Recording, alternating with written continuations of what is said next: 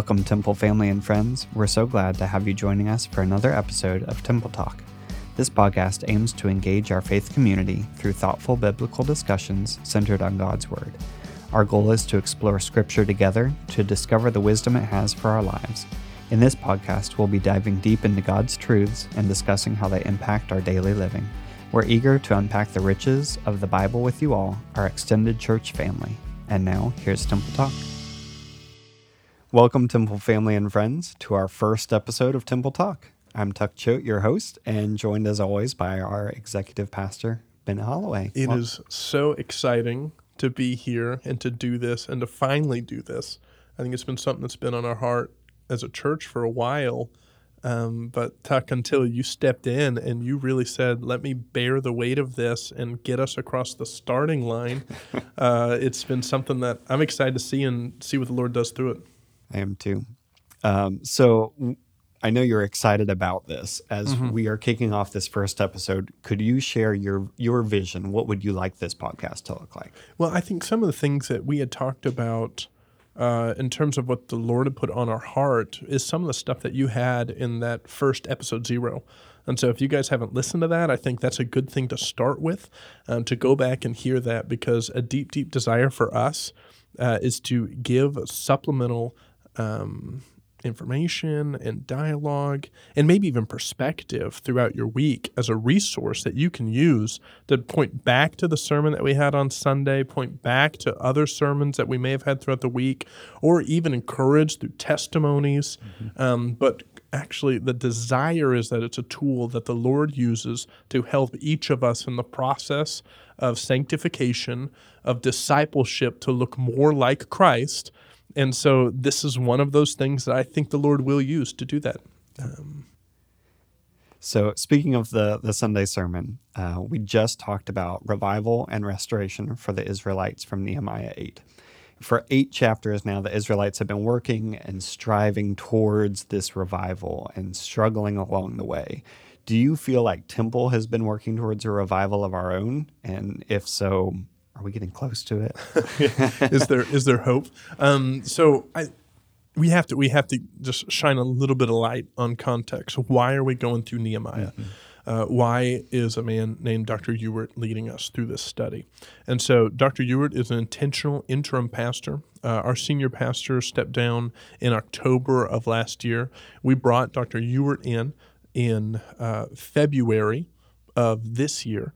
And so he has been guiding us through a process really that is restoration um, that prayerfully points towards revival and sets us up to better understand who we are and what god's wanting to do through his church in new bern. And so that's why we're studying Nehemiah. And so when you ask the question of, uh, as we're learning as the Israelites work through revival and restoration, uh, are there parallels? Yes, uh, because on purpose. Yes, intentionally, because some something that Dr. Ewart's doing is he's driving us towards this self uh, assessment as to why we are where we are. And honestly, if any of us, if any church sat down and really uh, walked through this process. I think every single one of us or every single church would come up with answers as to things that need to change and things that must change, things that need to be stopped or things that need to be began um, to work towards being a more Christ centered church. And so when I think about restoration, and I think about them rebuilding the walls, and I think about even in Haggai uh, uh, that parallels that story, them rebuilding the temple, as we are in that same process rebuilding the temple ourselves, it continues to drive us to think through what is our role in the restoration of Temple Church. And I think the very back end of that is revival that we see in uh, the Old Testament through the, the different cities that are that, that turn to God, um, or the, the Israelites whenever they make a choice to repent, and we see revival, uh, even in um, early church history in America, um, early American history, as we've seen revival take place, a lot of it often comes to a moment when a concentrated group of people, clothed and bathed in prayer, are led to an honest, spirit led repentance and recommitment, and the revival starts as an individual and then overflows into the community. And so, when to answer the question, are we close? Is there hope? Restoration, yes, a lot of the really hard work has already been put in. Now we're adjusting and implementing, and then we have to be disciplined and continuing this process regularly, habitually, assessing how we're doing, why we are where we are, and if we need to start and stop. But then on the other side, as personal individuals, um, we need to continue to first seek for the Lord to humble us as individuals and ask for Him to reveal anything that we need to repent from, any sin that we are putting uh, above Him, any sin that we don't see rightly, we don't see as He sees, um, and allow Him to fill us with this Holy Spirit so that we may see it rightly and then flee from it. And so when people do that, we will see revival. And so to answer, is there hope? Yes. Is this happening? Yes, mm-hmm. I think it is happening. You see people turning and shifting, heart disposition towards church, or a burden for the lost, or even a burden for ministries or or things to be started and launched that God has been has been birthing inside of his people as they're drawing close to him. These are all things that I see as indicators, symptoms even of inevitable revival as we continue to, to stroke the embers and allow that flame to build to be moved by the Holy Spirit, led by the Father to glorify Jesus Christ. So, yeah, I think that the study of Nehemiah perfectly parallels the rebuilding of a church that is going through a tough season, um, but it also perfectly parallels the need for people to continue to surrender and submit um, to the Lord and to uh, assess oneself as often as possible.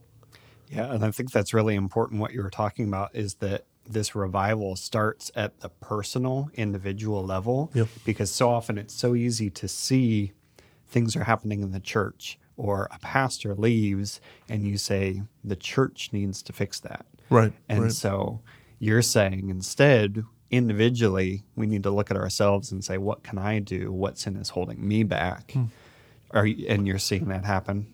Yeah, I mean, we see it happen and the main areas that I'm talking about is through leadership um, a lot of the leaders and the staff, and through deacons and men and women, uh, even through some of our small group, these people that are coming together and really uniting under the grace of God and the desire to pursue Him wholeheartedly, to to live a life that He has for us to live today.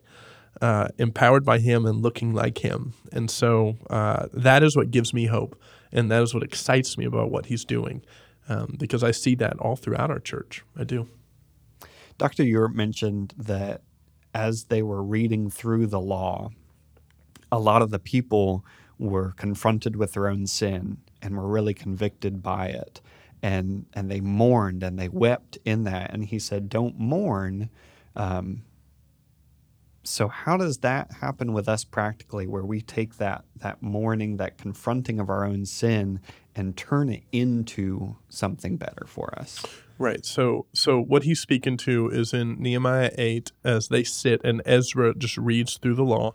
Um, and if you go back and listen to Dr. Ewart's message, you'll hear him talk about how long they had church, and he would read for four to five hours, and uh, and then inevitably, what would happen is um, these leaders that were all around him, uh, the word of God that was read aloud would pierce their hearts and convict them of sin, and they would they would mourn over their sin because they would see it the way that the Lord does. And that's transformative. And so, okay, there's a couple things we got to ask ourselves, right? One, um, do we recognize, how do we see the Word of God? Do we recognize it as His perfect Word? Do, do we have an expectation when we open it for the Holy Spirit to breathe life into it, to reveal to us things that we need to repent from, to reveal the character, the nature of God that we've forgotten, to reveal lies that we're believing, or things we've experienced that, that really aren't true, but we're projecting onto our circumstances, right? Are, are, we, are we a people that rightly see the Word of God and then therefore aren't surprised when we're transformed by merely opening it and reading it? And when we saw these leaders with Nehemiah and Ezra, as we saw them um, just be driven to a mourning state over their sin, uh, I think I think it's beautiful, and I think it's an eye opener for us on how often we go through those motions of just systematically doing Western Christian life, mm-hmm. where uh, we really have diluted the power of the Word and we haven't we've taken it off of its authority that it that it truly is and and we've allowed it to be something that's just supplemental but not our daily bread. We, we've allowed it to be something that we want to try to do versus something we have to depend on. And so um, when the people inevitably came to that point i thought it was so encouraging. Um, so Tuck, I've, I've got a question for you. When when is the last time for you, you've had some of that revelatory moment of of reading the word and then actually seeing something rightly, whether that be conviction or um, the love of the Father or grace or forgiveness. You know, it can be any of these things, but but when's a time when you mourned or were compelled to shift your perspective through the Word? I'd say pretty recently. Um, we were we were talking in our small group about what would your life looked at look like if you really just opened your life to Christ and let Him fill you instead of us filling our own time. Hmm. And I said it would look really busy because I'm looking around in, in my life right now and um, I've joined the praise team recently. Um, my wife has been working in the coffee shop recently. Um, we are starting a small group for young adults, college age. Uh, we've started a podcast in the last week or so. Yeah. Um, and we have been looking at our calendars and we've stopped using the word busy because busy has a negative connotation to it. And we've started saying that our life is becoming full. And I think that has a good mm. connotation to it because when you are filled with good things, your life is good. I mean, we have our family, our our, our friends here, our mm. church family, and I have never been more full of joy and delight and God than working through and studying what He has planned for mm. myself and for others through me. Mm. That's good.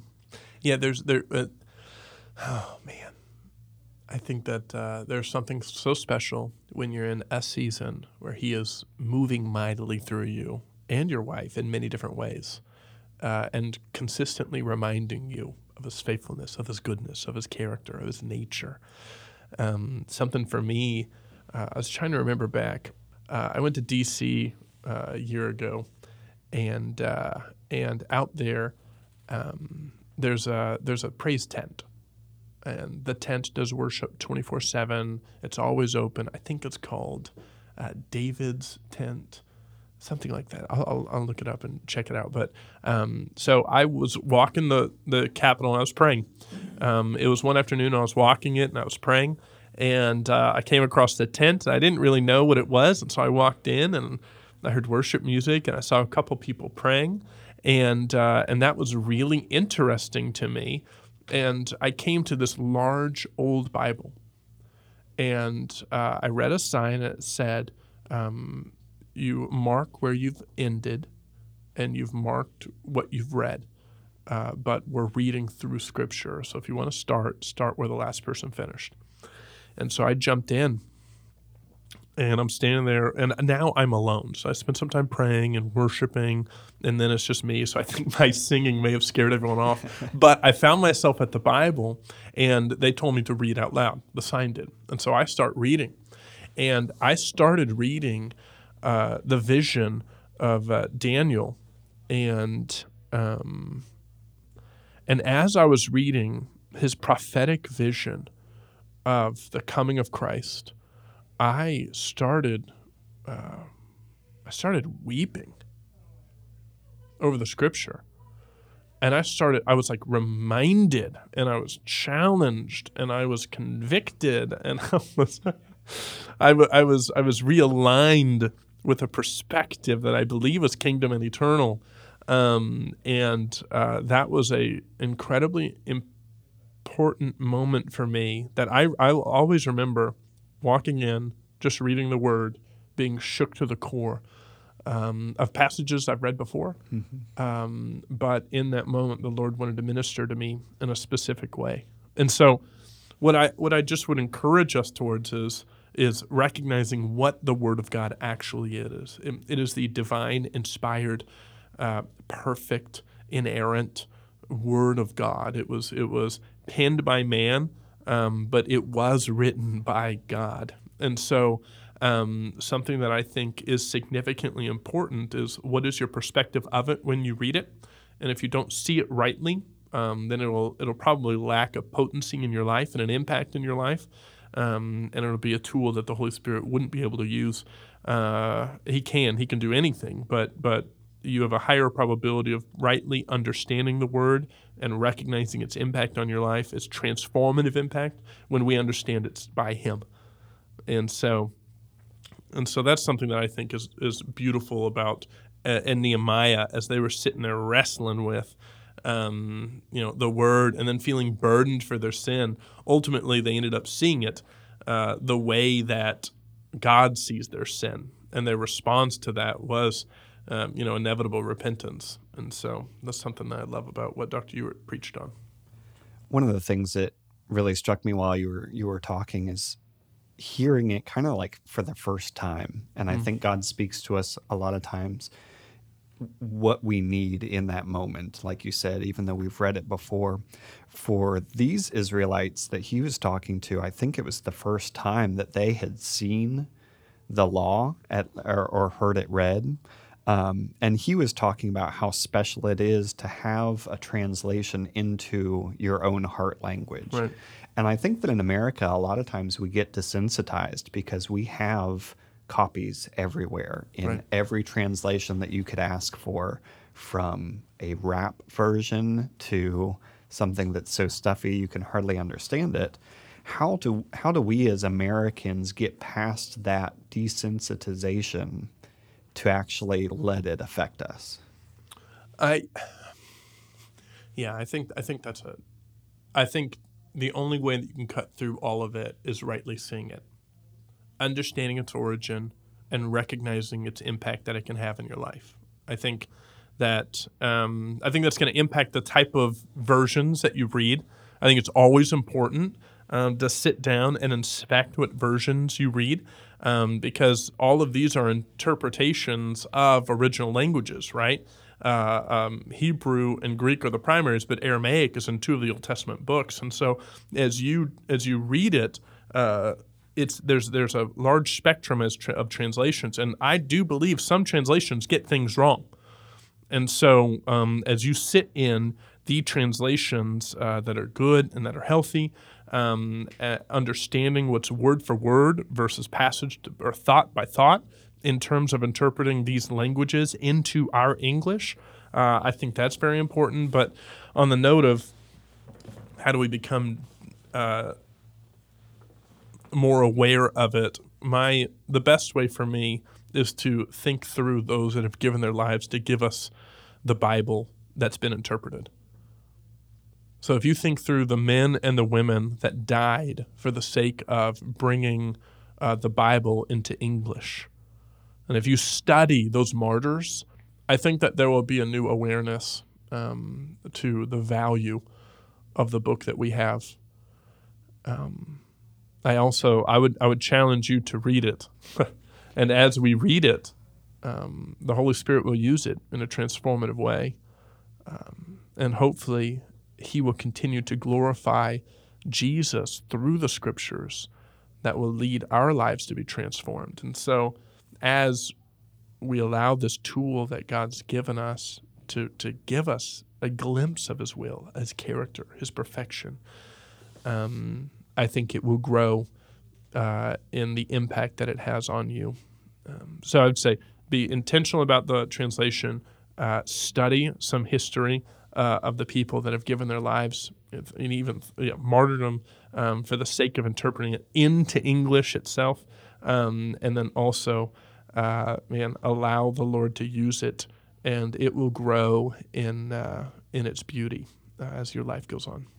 Do you think that there is a special something that happens reading it aloud? Because you mentioned in DC you read it aloud and mm-hmm. it had mm-hmm. a special effect on you.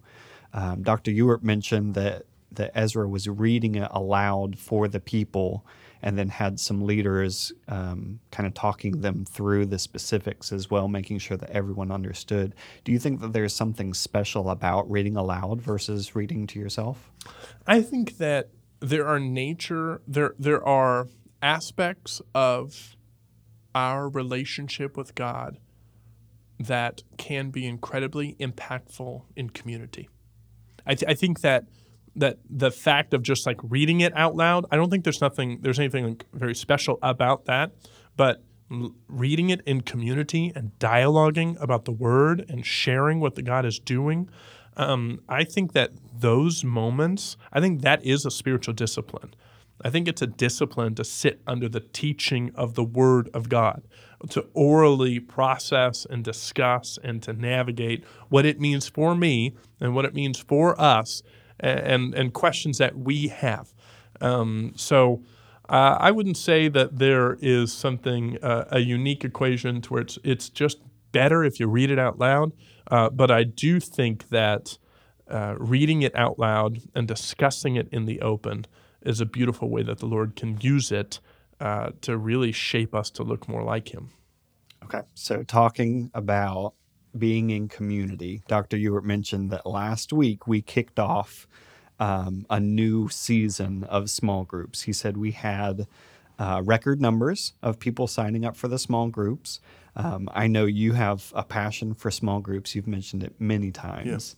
Um, and I've heard people tell me through the years that they can do church on their own. They can study. They don't need a group. Would you fight against that? Yes, I think it's a fallacy. I, th- I think that, again, I think that there is something communal about relationship with God. I would say even about existing. Mm-hmm. there, there's something about our nature that needs community, uh, that needs community with the Father, that, that needs community with others. And I, I would argue uh, that if if someone believes that they're capable of uh, having a healthy, growing personal relationship with Jesus Christ and look like Christ as a disciple of Christ, but not share Christ in community, um, then then I don't see the Great Commission being fulfilled. I don't really understand what discipleship looks like. I, I, I, there are some things that we, we need for other people to call out in us. Mm-hmm. There are some things we need other people to help share that burden or that stress alongside us. There are times where we need to be used in our spiritual gifting to edify the church.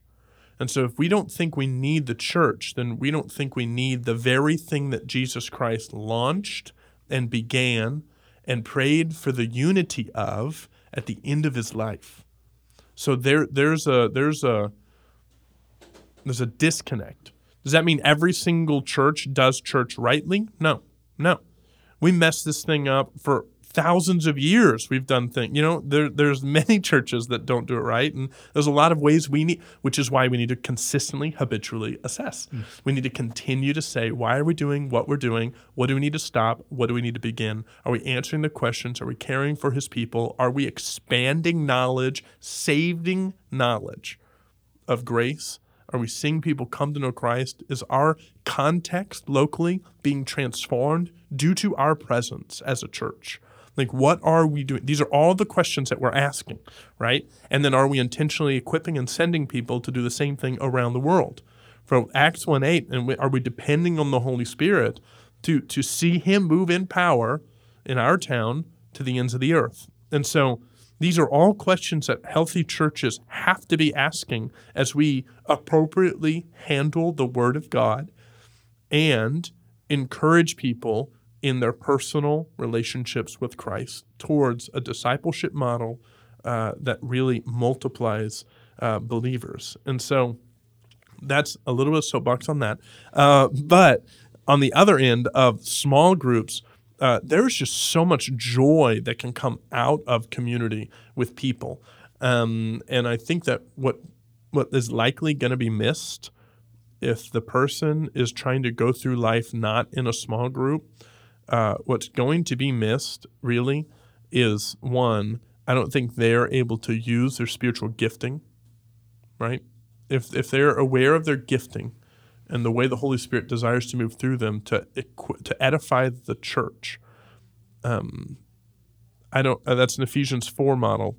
Uh, I, I don't I don't see that being done in them, and that's that's sad. Uh, the other side is there are people that are missing out on being edified by that person in a powerful way. And so I think that in order for our body to be healthy, each of its members do need to be contributing and working towards the goal, the vision that that church has. So the question is, um, have you uh, are you at a church where you just don't believe in the vision, right? if you're at a church where you just don't believe in the mission and the vision of that congregation and what they're desiring to accomplish, then and that is leading you to not really want to be involved and just attend and leave, then you are missing out significantly on what it means to be a part of the bride and what the Lord has for you in your life as a believer. And so I would encourage you to find another church one that you can be sold out to, one that you can understand the vision and be able to contribute towards. And it may not be perfect as long as they teach the word of God, uh, as they as they they teach the true gospel of Jesus Christ, um, as long as as they're outwardly focused and uh, you have peace with the way that they're structured and the way that they operate and make decisions, I would just encourage you to find somewhere to get plugged in so that you can be a part of a small group. Um, also with our church, our church is big. And so a lot of people come through our doors and leave. And um, and there, the, I believe that true church cannot be experienced in crowds and multitudes. I, I think it must be experienced in the smaller, uh, by the 12, um, or, or these smaller numbers of people uh, that come together and connect.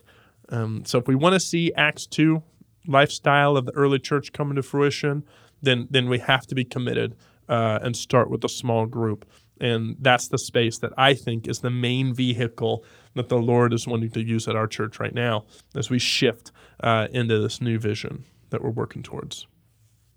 So that's a little bit about really my perspective and my convictions and the burden I have for small group ministry. Um, so my wife and I, we lead uh, this uh, it's kind of the the age and range is young adults, but it, it's married, um, and we're really what we are home builders. Uh, so if it's anyone from you know married to not married, but with children. Uh, that is really under the ages of like 45.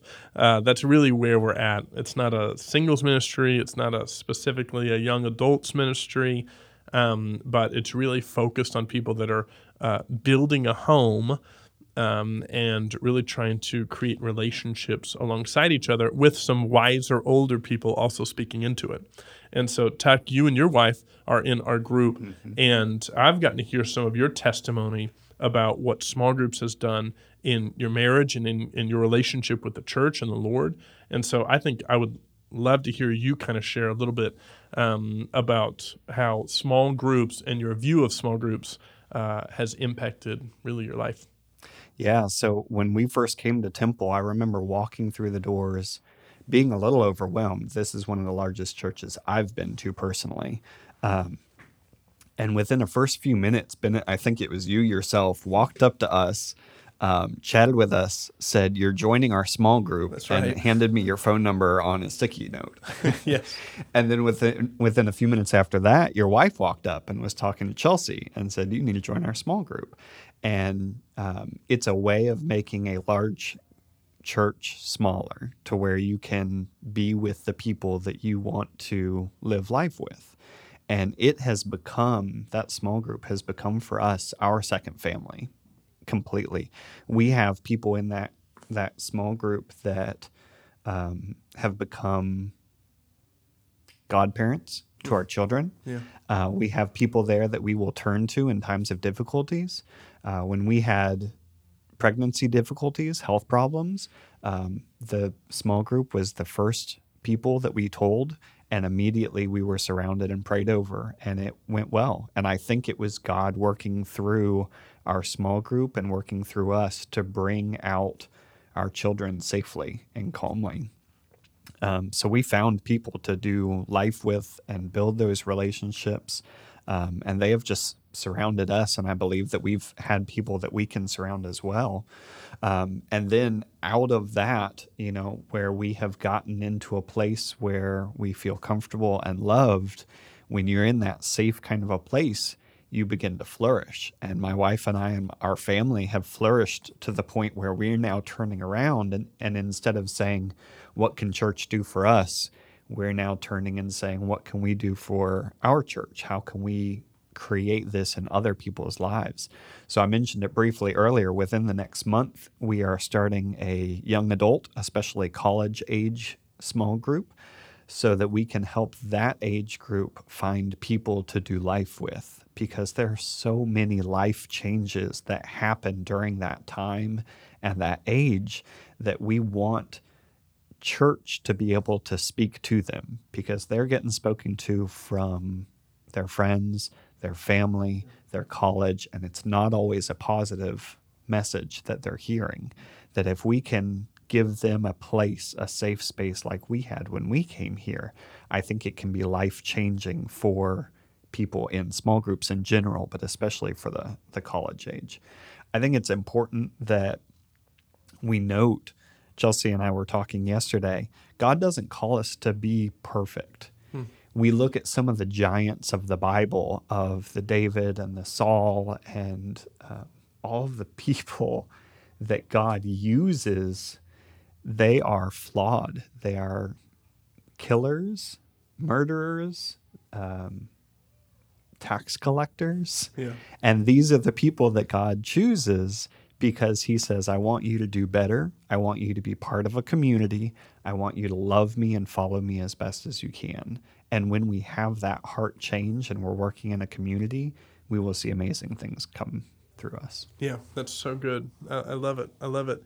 And it's almost coming to a point of just recognizing who we are, who we are as individuals uh, by needing God, um, and then who we are as a community by all of us need Him. None of us are perfect, and there's this, there's this, there's this, uh, I guess, this levity to that reality to where we don't have to fake it and we can come straight up with our fears, our doubts, our pains, our struggles, our addictions, our frustrations, our arguments. And if we have a, that safe place that you describe, it's beautiful, that safe place to where we can burden, um, we can share those burdens. Um, I think that's where we get to experience the encouragement that we that we may be forgetting. And so at, at our church, you know, one of the big things that we first stepped into is is is who are we as as kingdom seekers at our church? Who are we as as men and women that are seeking first the kingdom of God? And these are seven things that we came up with, and and and one of and they're all rooted in Scripture. So um, really, the Lord came up with them. But um, but these are things that really identify us as we worship God, we pray continually, we live by the Bible, we share joyfully, we meet together. That's a lot of what we're talking about right here. Is this desire to not just hang out, but koinonia, um, and, and and and fellowship in a way that is both edifying and encouraging. Um, we serve others and we make Jesus known. These seven virtues of a kingdom seeker, of a follower of Jesus Christ, a disciple here at our church, we do these seven things. This is the byproduct of a sold out life to Him.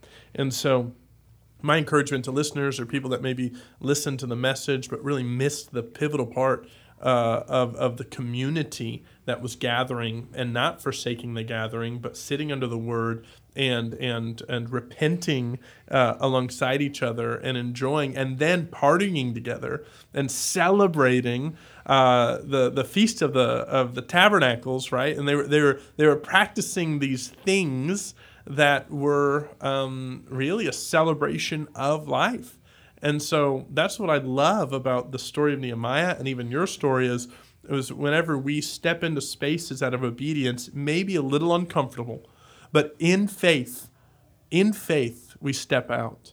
The Lord will bless it, and, and there will be more opportunities to celebrate and potentially even more ministry that will be birthed through it as He continues to move and lead. And so that's an aspect of, of your story and and how that directly aligns with our church, um, with where we're heading and where we're where where we've been.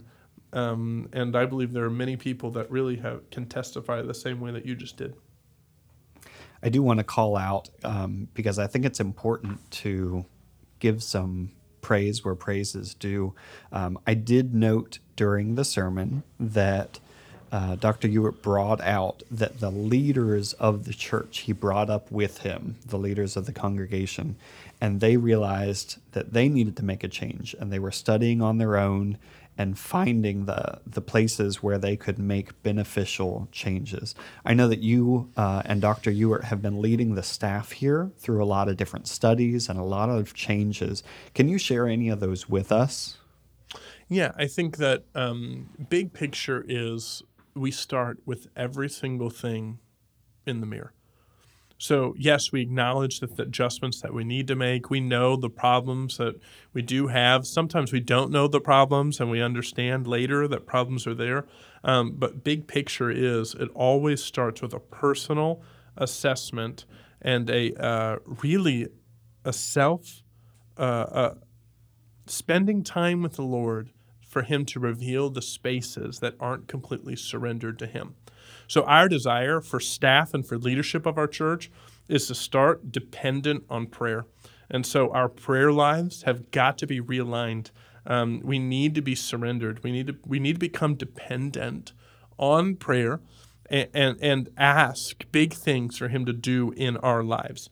Um, as we go through and as we start really assessing where we're at as individuals in these different lanes that we can see through Acts chapter 2 um, that, that describe disciples of the early church.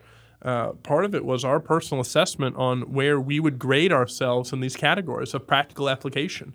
When it comes to personal evangelism, when it comes to sharing uh, and our generosity uh, as, as families, not just as a church, but as individuals, um, and so as we walked through that, we did an assessment right off the bat.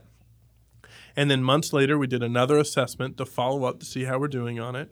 Uh, we've started incorporating annual reviews where we sit down and we've we've brought in a lot of these things that we're learning throughout this assessment process into that dialogue that we have every year with our direct reports.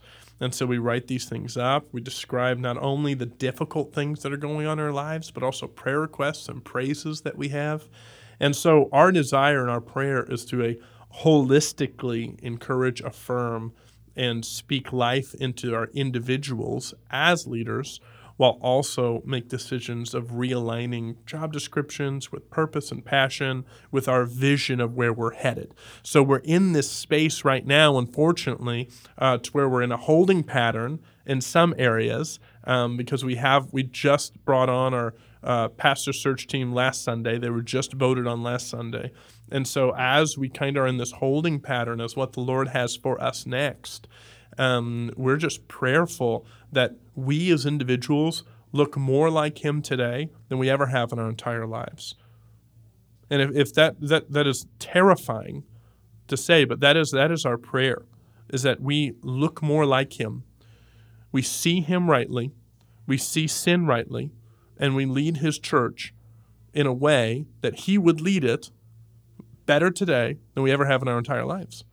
And so that's a goal that we have as individuals, but also it's something that we have to hold each other accountable toward. Um, so that's some of the important things that we're walking through uh, as a as a church and as leadership. And I think giving that safe space to be able to say, "Hey, this is where I failed, and this is where I stink, and this is where I struggle, and this is where I'm quick to operate in the flesh, and these are lies that I'm quick to believe." um, and at least giving space for us to even be able to have those confrontational conversations if those are blind spots in our lives. Um, these are all important things that we've had to implement over the last year. Well, and I think it's extremely important to note that 99% of what you just said is not just for the leadership, it's for every individual to be able to look at ourselves and say, where are my weaknesses? That's right. Yeah. Where can I grow? Can I do an assessment? And what you were describing sounds almost exactly like a small group where you have that relationship with the other people that you're working with and holding each other accountable yeah. and le- seeking to grow. That's right. Yeah. And so if we can't lead into a space to where we can be healthy as a congregation, um, we can't take anyone or lead anyone anywhere that we have not been. Mm-hmm. And so that's a lot of this last six months has been ripping off these layers of pain, frustration, even sin, uh, as we've been really allowing the Holy Spirit to cultivate us as leaders um, in a way that uh, really would glorify Him. So, we have a question from an anonymous member, uh, and you can send your questions to templetalk at temple.church, or you can visit our website at temple.church to submit them anonymously. Uh, but Bennett, we have the question that says this enti- entire series so far has been leading up to the theme of restoration.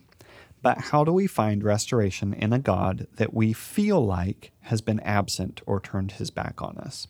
How do we learn to trust his track record when we're in the valley?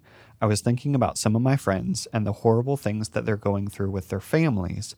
How do you, in that moment, trust God with your whole heart? when you're in the deepest valley, how do you see that promise? And what do you say to your friends when they're there? If you're uh, if you have a friend wanting to help or a Christian wanting to give encouragement, how can you provide restoration to those people? Mm, this is so good. This is so good. And it, and my immediate answer would uh, directly parallel some of the study that we just did in Nehemiah 8. Okay? Because I think it comes down to truth. And I think if we rightly see truth and understand it, that will carry us through the valleys. Even when we don't see it, we don't feel it, uh, we don't think it. If we know what is true, that can be our anchor and that can be our uh, tethering rod. So um, let me answer the, the first question um, because this is, a, this is a spot that we often find ourselves in, whether it be by season. and some people find themselves in that season right now. Um, but how how do we even reconcile this idea of restoration with a God uh, that is absent, or we feel like He's turned His back on us? Um, this is what I would challenge you to do. I would challenge you uh, to not seek restoration, or to be rebuilt, or to be. Um, I, I wouldn't seek the result of knowing Him I would in this season seek to better understand him. Because if there's a, there's a perspective that he has turned his back, then there's a disconnect with his very nature and who he is. If there is a perspective that he is absent or doesn't care for you as a person, as an individual that is suffering, then there is a disconnect with the character of the Father that we see in Scripture. And and so I, I would I would seek to I would look at okay, I feel this way, which I understand a lot of us feel that way in different times, but I feel this way because I believe this about God. Now, what does the Word of God say about who God is? And does that align with what I'm feeling or the way I'm interpreting my circumstances? And I would argue that if talking with other people that are believers in Jesus Christ, being a part of that group, and and reading the Word of God and, and seeking and hungering and thirsting for an intimacy with Him, uh, I think that you will learn that we learn, we are reminded that that He is present and, and He pursues and He is loving and He cares. What burdens us burdens Him. Like He He He is an intimate Father. He is Abba, right? So your first question, this is a big one that, that a lot of people feel. And um, and I would say it's either because we don't really understand who he is, or we love sin so much that it's hindering our relationship with him. Um, but I always default to it may we may not really know him because what's going to end up happening is the more we do know him, the more we'll see things like him, the more we'll desire to see the world as he sees it, and the more we'll hate sin as a result from it. So it's not about behavior modification. I would say it's more about um, pursuing a deeper level of intimacy with the Father. Um, and then the next question in this is that this person gave is how do you how do you learn to trust his track record when we're in the valley? And so I would I would look to character studies in the Bible. I would I would look um, to oh man, there are many. I mean, the the default that everyone goes to is Job, right? Um, when it comes to going through trials and tri- tri- tribulation, but uh, I would also look at David, and I would also look at Joseph. Joseph's story for the majority of his majority of his life he was in slavery, in prison. Um, he was in captivity. Uh, he was in a well. He, I mean, he was he was a majority of his life. He he was poorly, grossly mistreated. Everything seemed so unfair. Air quotes inserted, and um, to see how he navigated it, I think, can give us a footprint as to how maybe we can desire to see it that way too. Um, because what we may feel in the moment, we don't fully comprehend what he's doing in totality.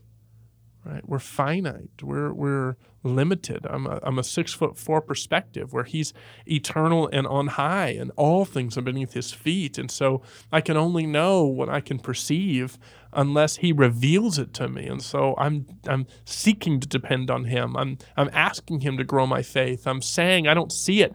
I don't believe it. I don't even think you're doing anything. And I think you've abandoned me. Like be honest with him. He's got broad shoulders. He can take it, right? And so just have a natural dialogue with him about this stuff.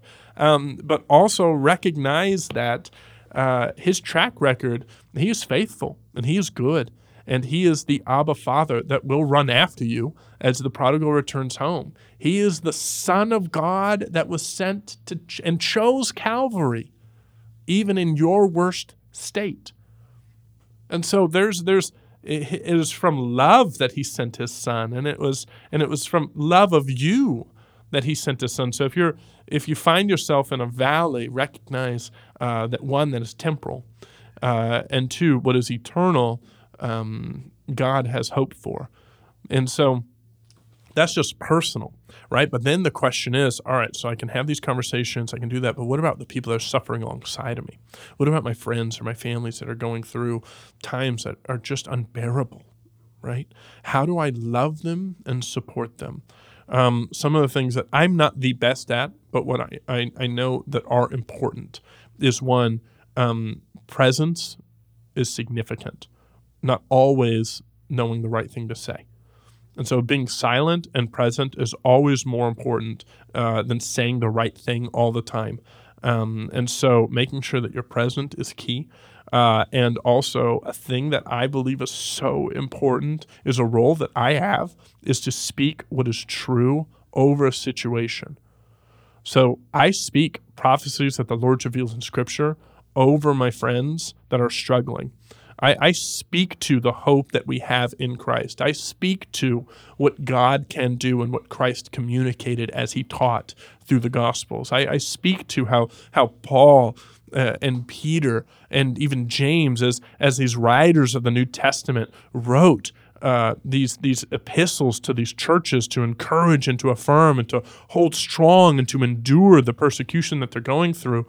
Um, and so if I have a relationship with this person to where they know that I'm not being a Bible thumper or I'm not being uh, condescending, I'm just merely reminding them and encouraging them about the Word of God and the hope that they have that He is ever present. Go to Psalms read through the entire book of Psalms as we see almost every human emotion processed with the Creator, right? And and and so I would just encourage you to sit in these texts and encourage your friend or your sibling or your family member um, not to quit being sad, but to process it at their own speed, at their own pace. Um, but remind them if they're believing lies that the enemy is using, they're not abandoned. He has not turned his back. He has not forsaken them. He loves them. And while we may not see that, while we may be in the valley, the Lord is our shepherd. And so he will lead us. And we have the Holy Spirit. And the role the Holy Spirit has in my life is significant when it comes to giving hope um, in difficult seasons. Sometimes he's been the only thing that I can depend on.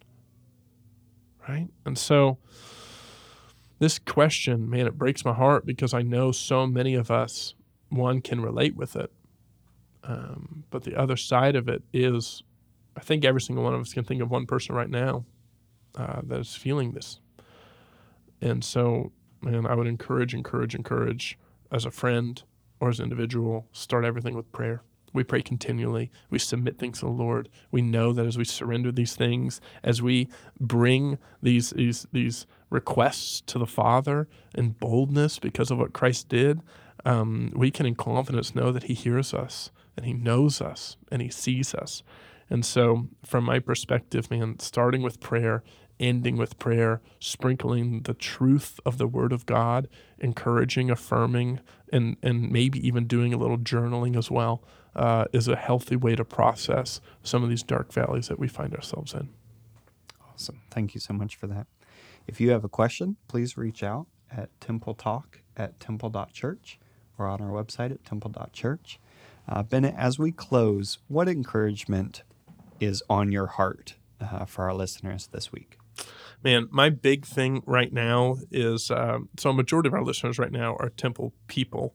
Uh, and so I would just strongly encourage you um, to just enjoy what the Lord is doing right now at our church. See how he is moving and ask ask him. Ask him, Lord, what do you have for me? Let none of us poorly steward this season that we find ourselves in at Temple. This is an opportunity that the Lord is desiring to move in a powerful way, not just as a church, but it as a church through the people that make up the church. Read Ephesians 4, Pray that. Say, Lord, as a saint, how have you gifted me? What is the role that you want me to do? Because there are ministries and there are people, there are miracles that God's desiring to do through temple, through the people of temple, um, to see Him be glorified. And so, uh, my encouragement would be man, draw close and celebrate. Celebrate what God is doing. Celebrate and pray for this pastor search team. Celebrate in small groups. Uh, celebrate as we come into a season of prayer and fasting and thanksgiving in the month of November. Celebrate as we march towards uh, Emmanuel, Christ coming in Christmas. Like, celebrate all of these beautiful festivities um, we can and uh, do it in community because that's where it's beautiful. Thank you so much for joining us, Bennett. Thank you so much for all of our listeners uh, for joining us for Temple Talk today. We will be back next week. Thank you for joining us for another episode of Temple Talk. We hope that digging into God's Word together has enriched your perspective and brought encouragement. If you have any questions or topics you'd like to hear discussed on the podcast, feel free to email them at templetalk at temple.church. You can also visit our website at temple.church for more resources. We pray God will continue to bless you and your loved ones as you seek Him in Scripture. We'll see you next time on Temple Talk.